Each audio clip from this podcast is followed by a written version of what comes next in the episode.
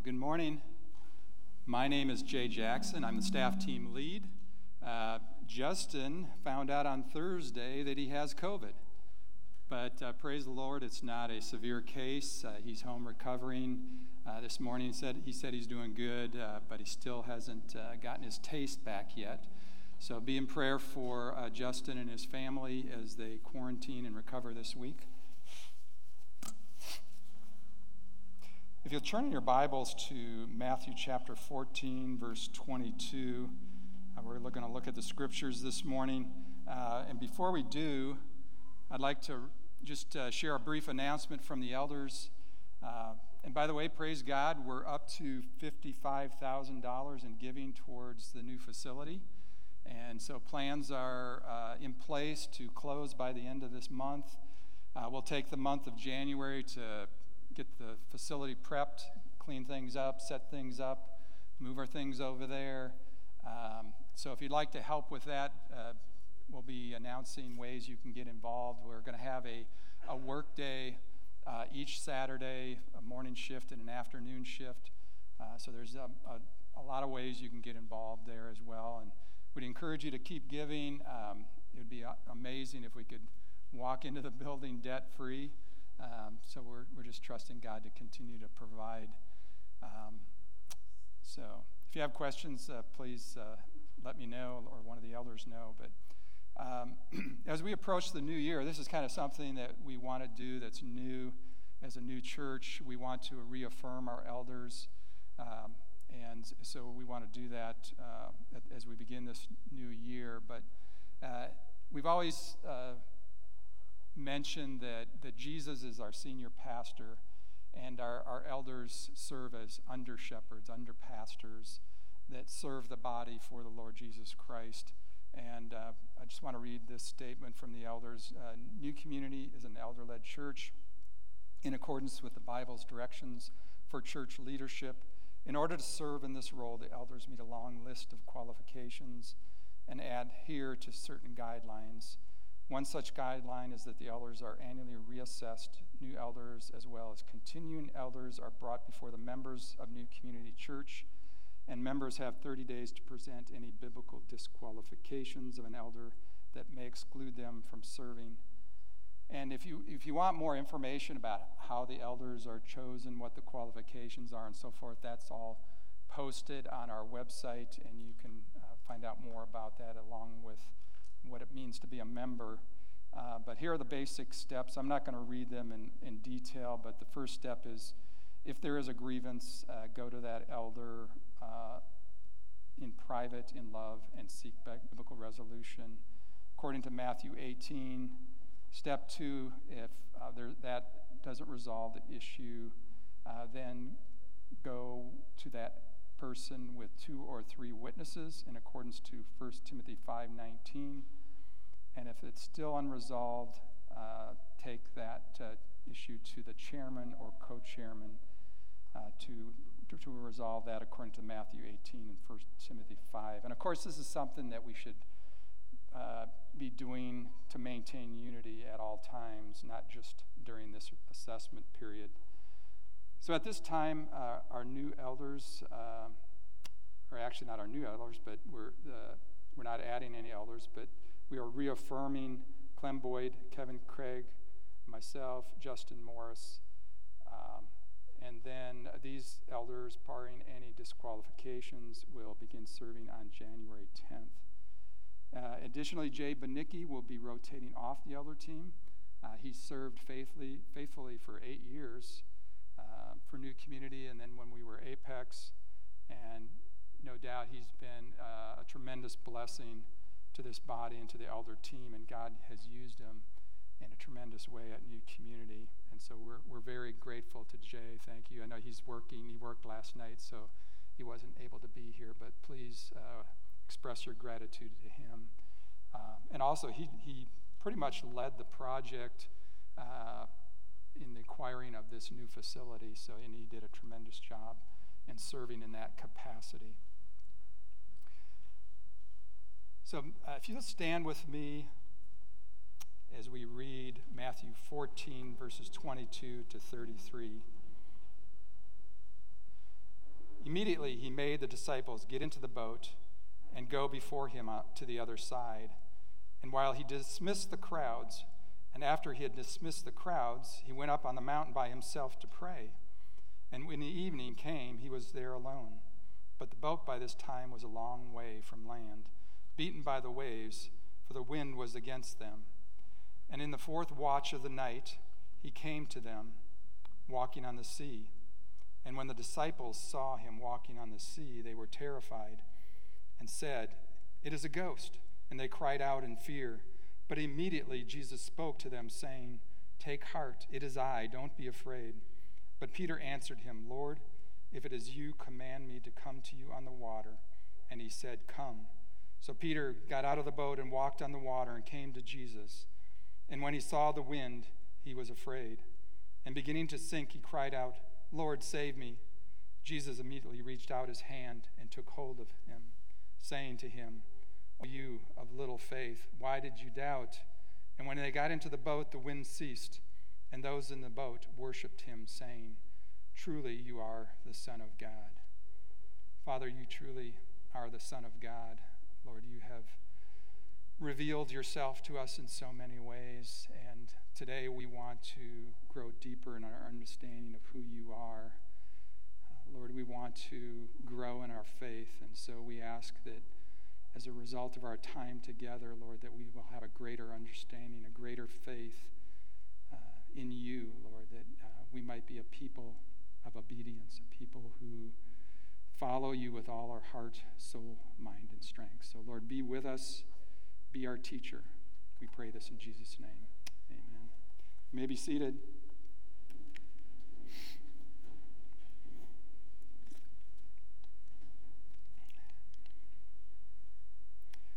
The unusual year of COVID 19 has uh, led to many new practices for all of us. But not all those practices have been bad. I know for Judy and I, it's kind of uh, encouraged us to get outside, enjoy nature, to go on some hikes, to visit some uh, state parks, some national parks. We had an opportunity uh, this year to go to Utah and visit some of the national parks. Uh, one of the national parks was Zion National Park. And we went on this hike uh, up Angel's Landing that takes you up to the west rim, uh, and you can look down uh, into the valley in, in, where the Virgin River is running. And uh, the description of this, this hike is a, it's a 1,500 feet elevation climb. Uh, it's described as very strenuous with steep cliffs, steep drop offs, and uh, it's not for anybody that's afraid of heights. So Judy, Judy's not, she's kind of afraid of heights, but uh, she took on the challenge with me. It's, it's a four hour hike from top to bottom. And uh, we started to make our way up uh, the trail. Uh, and we got to this point where it started to narrow and you know it's getting higher and higher and higher it's hot and we're exhausted and we decided okay this is, enough is enough and we turned around and went back down nevertheless it was still one of the most amazing experiences it was a frightful one a terrifying one a challenging one but at the same time it was very exciting uh, it was amazing. It was beautiful. It was a, an experience I'll never forget. And the Christian life is so much like that. It's, it can be terrifying, it can be challenging, but at the same time, it's simply amazing and it's simply beautiful. There are many such walks in Scripture that are simply unforgettable. And I want to invite you today on one of those walks, one that will include both fear and challenge, but also it's full of reward and beauty. Uh, I think of some of the walks in the Bible, the hard walk that Abraham took when God called him to sacrifice his son Isaac on the altar, or the walk that the people of Israel took as they wandered in the wilderness for 40 years and I think of when Joshua and the Israelites walked around the city of Jericho and the walls fell. I think of the two disciples on the way to, to Emmaus when they met uh, the resurrected Christ. I think of that time when uh, Paul saw the blinding light and Jesus revealed to himself uh, to him on the way to Damascus. I think of Christ's uh, triumphal walk that he made from the Praetorium to Golgotha, the Via Dolorosa, the way of sorrows. But perhaps the most unforgettable walk in the Bible is the walk that Peter made, the walk on water. And Peter's walk stands as an invitation to us to step out in faith, to experience more of the presence and power of God. And so I invite you to go on this walk, on the water walk, to learn the skills essential to water walking. And the first one is that water walkers recognize God's presence. The disciples had been following Jesus, they had seen him turn water into wine and uh, heal people. And just before this, this uh, journey across the lake, they had seen him feed 5,000 men, plus women and children, with just five loaves and two fish. But one of the Gospels tells us, Gospel uh, of Mark tells us, that their hearts were hardened. But Jesus was about to do some, some meat tenderizing. He was about to get their, their attention. He wanted them to learn who he was, that he truly was the Son of God, that he truly was the Messiah. And so he, after he fed the 5,000, he dismissed the crowd and he tells the disciples to cross the Sea of Galilee. And it was evening at this time. Jesus goes up to a mountain to pray and to be by himself. And the, uh, one of the other Gospels tell us that the disciples had been rowing for three or four hours. The Sea of Galilee, at its widest point, is about eight miles wide. And so that put them smack dab in the middle of this sea on the four, at the fourth watch of the night, which is between 3 and 6 a.m. So it's pitch black. They're rowing, they're exhausted, they're halfway through, and then a storm comes. Um, if you think of a severe thunderstorm, uh, the average speed, wind speed of a severe wind storm is 31 miles per hour. So these winds are whipping, um, and the, Matthew tells us uh, that the wind was beating against, uh, the boat was beaten by the waves, for the wind was against them. And another gospel even says that Jesus saw them from this mountain struggling. So you try to envision for with me these 12 burly guys, even though many of them were seasoned sailors. They're in the middle of this severe storm. It's pitch black, the wind's blowing. They still have probably another four miles to go, and they're exhausted. They're probably hunkered down as low as they can to keep this thing from capsizing. And then all of a sudden, on top of all this, they see this figure, this shadow walking across the lake. And they realize it's a man, but it can't be a man. It's got to be a ghost. And they cry out in terror. And the scriptures tell us something really unusual uh, that Jesus intended to pass them by. In Mark's version, it says he meant to pass them by on the water. What is this all about? Was Jesus trying to play some mean joke on the disciples? Hey guys, look at me. Look what I can do. You want a race? No, that's, what, that's not what Jesus was trying to do. Actually, if you look at this verb, uh, literally it means to pass alongside. It's also used in the Greek Septuagint, uh, which is the Greek translation of the Old Testament, when it refers to a theophany.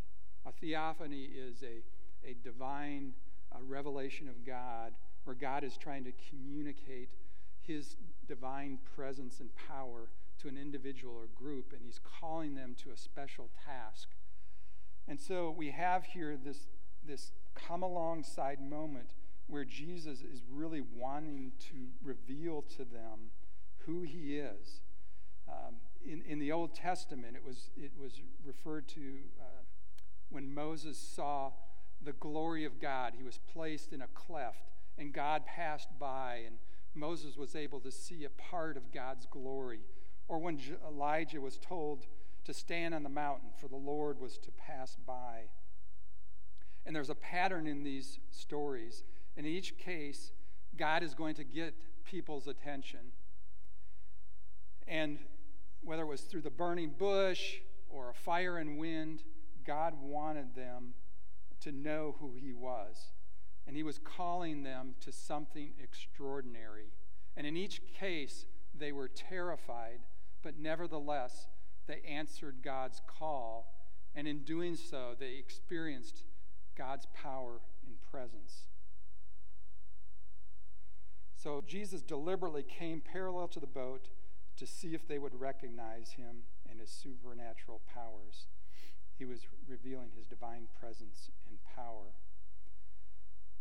But they didn't fully grasp it yet.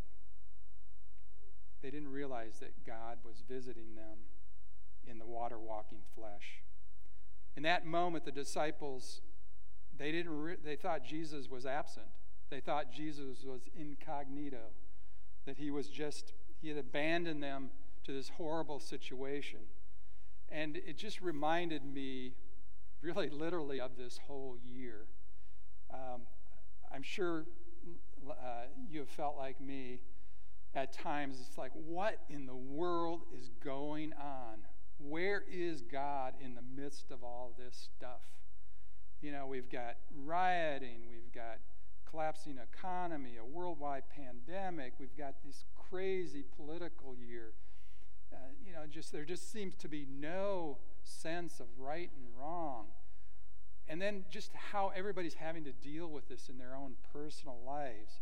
Just continual isolation and, you know, should we wear masks? Should we not wear masks? You know, what, what, how, how, do we, how do we live? How do we survive? You know, our kids going to be in school? How am I going to care for my kids? How am I going to, the list goes on and on and on.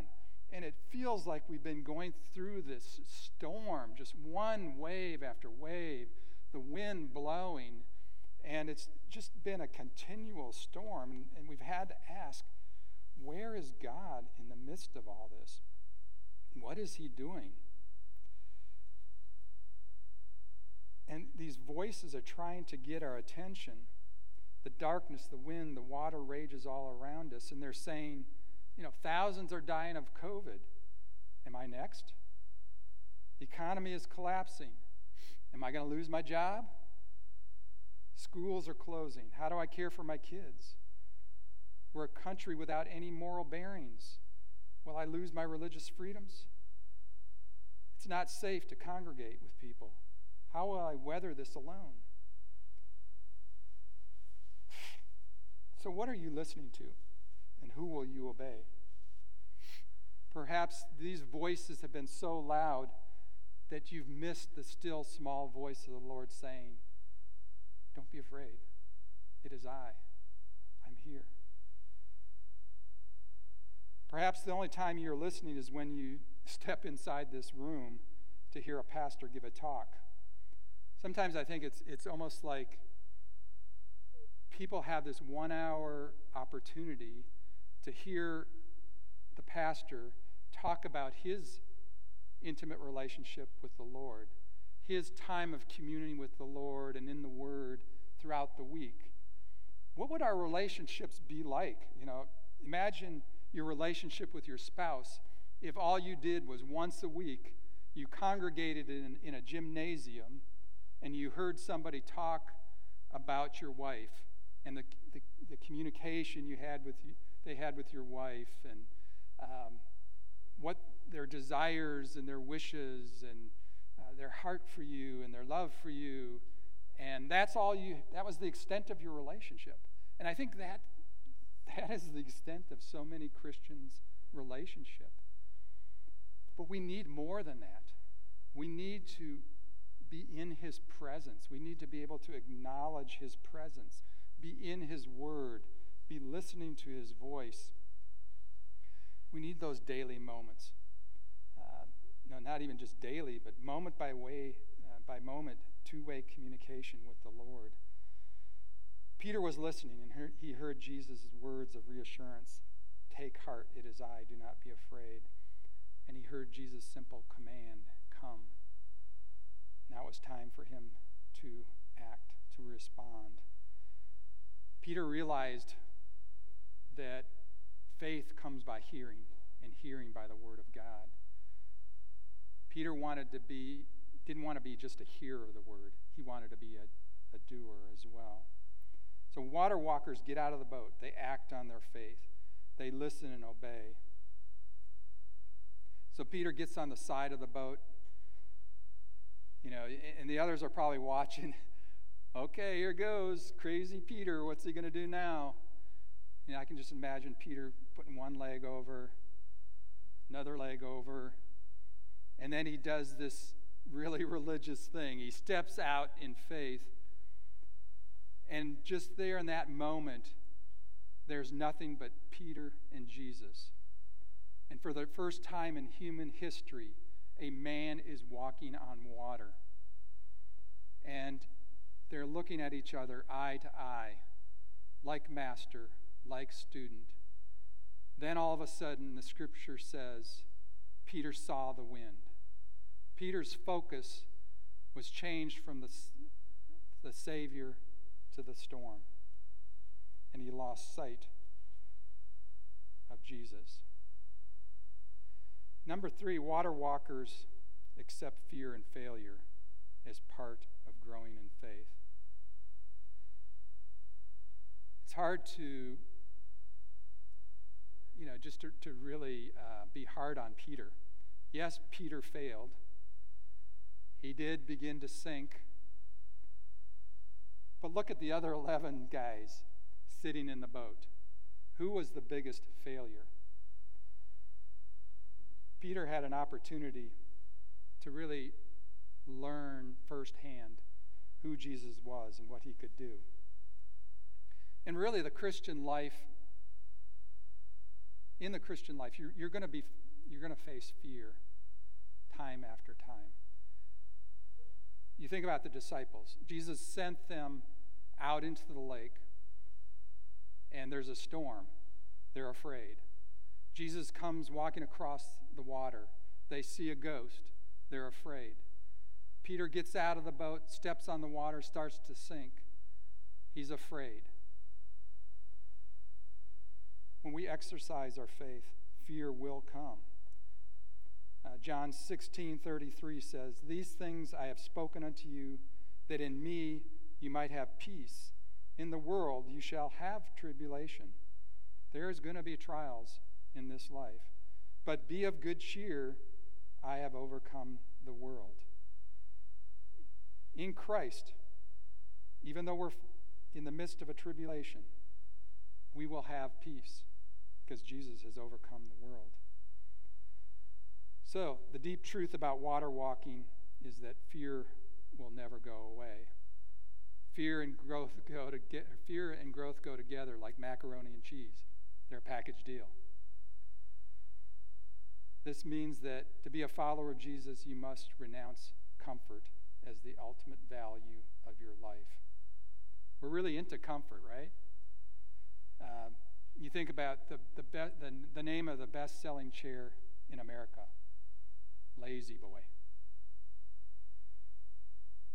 Not risky boy, not worky, but worker boy, but lazy boy. And you think about the language that we come up with. We want to veg out, and we want to sit in front of the TV and just be couch potatoes. Think of the guys in the boat. We could refer to them as boat potatoes. But isn't that like so many American Christians? We're nothing but pew potatoes. We want the, the, the good things that come with our faith, uh, you know, the easy things that come with our faith, we're not, we're not willing to accept the challenge, the trials, the hardship, the, the costs that come with stepping out on the water and trusting God. Jesus is still looking for people to say, I may be small potatoes, Lord, but this spud's for you. So each time you get out of the boat and face your fear and faith, your faith will grow. Your desire to be God, to obey God becomes greater um, each time you face your fear. Eventually, that, that physical fear will be replaced by your faith and by your reverential fear, your fear of God. And God will give you peace in the midst of the storm.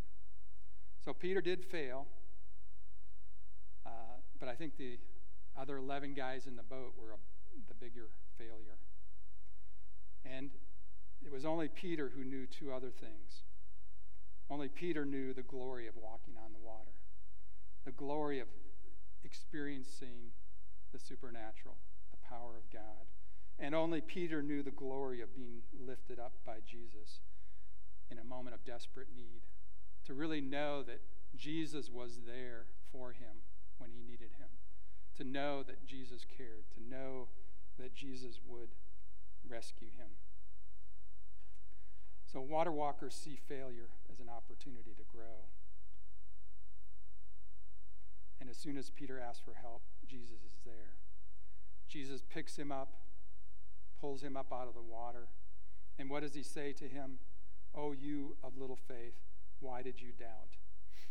Jesus not only helped him physically, but he also helped him spiritually. He pinpointed the problem, uh, the problem in Peter's heart, that his faith needed strengthening. And it became an opportunity. That failure became an opportunity for Peter to grow in his faith. Uh, I read an interesting psalm this week, uh, Psalm 66, and it really extols God's awesome deeds. And not all the deeds that you would normally think of. He goes and lists all these deeds that God placed upon the Israelites and they, they were deeds of testing. Let me read the psalm. Bless our Lord, O peoples. Let the sound of his praise be heard. Who has kept our soul among the living and has not let our feet slip? For you, O God, have tested us. You have tried us as silver is tried. You have brought us into the net. You laid a crushing burden on our backs. You let men ride over our heads. We went through fire and through water, you, yet you have brought us out to a place of abundance. So God used testing, He used trying, He netted them in, He allowed the enemy to burden them, to crush them, to drench them in fire and water. But He used it to bring them to a place of abundance. And this is what God is doing when he passes by and he calls us uh, and, and, and he tests our faith. James 1 tells us that the testing of our faith is a good thing, that we should consider it, we should count it all joy. Why? Because in the end, it's going to produce maturity. It's going to uh, perfect us and complete us so that we're lacking in nothing. So Jesus is looking for people who will get out of the boat. Why should we get out out of the boat? Why should we risk it? Well, I think the most important reason is that's where Jesus is. He's out there on. Number four, water walkers will have a deeper connection with Christ. The water may be dark, wet, and dangerous, but Jesus is not in the boat. He's out there on the water. And Matthew keeps referring to this reality. Peter's request is Lord, if it's you, command me to come to you. And then Peter goes out of the boat and came towards Jesus. Because Peter did this, not only did he personally experience the power and presence of Christ, but also the other disciples had a living illustration of how to walk by faith. And finally, in verse 33, it says, they finally got it. They responded by saying, Truly, you are the Son of God. They finally realized who this Jesus was. And so that's the challenge for us this morning. Do we really realize who Jesus is? Do we realize that God is present with us? Are we listening and obeying his voice? Are we willing to face trials failure in order to grow in our faith? It's all worth it because in the end, we will have a deeper, closer relationship with Christ. Two things will happen. The first is that when you fail, and sometimes you will fail, but Jesus will pick you up. And the other thing is that every once in a while, you'll walk on water. Isn't that great? But will you get out of the boat? Will you trust Him? Will you believe in Him? Father, uh, we thank you for this amazing story that reminds us of your love, your faithfulness, reminds us that you haven't left us. You are here in the midst of this storm. Father, um, and you want us to grow in our faith. You want us to trust you more so that we can experience more of your glory, so that we can be a vessel, um, a vessel that's worthy of your calling. And so this morning, as we continue to worship you, Lord, I pray that we would identify those areas that uh, we're hanging on for dear life, those things that are our boat, those things that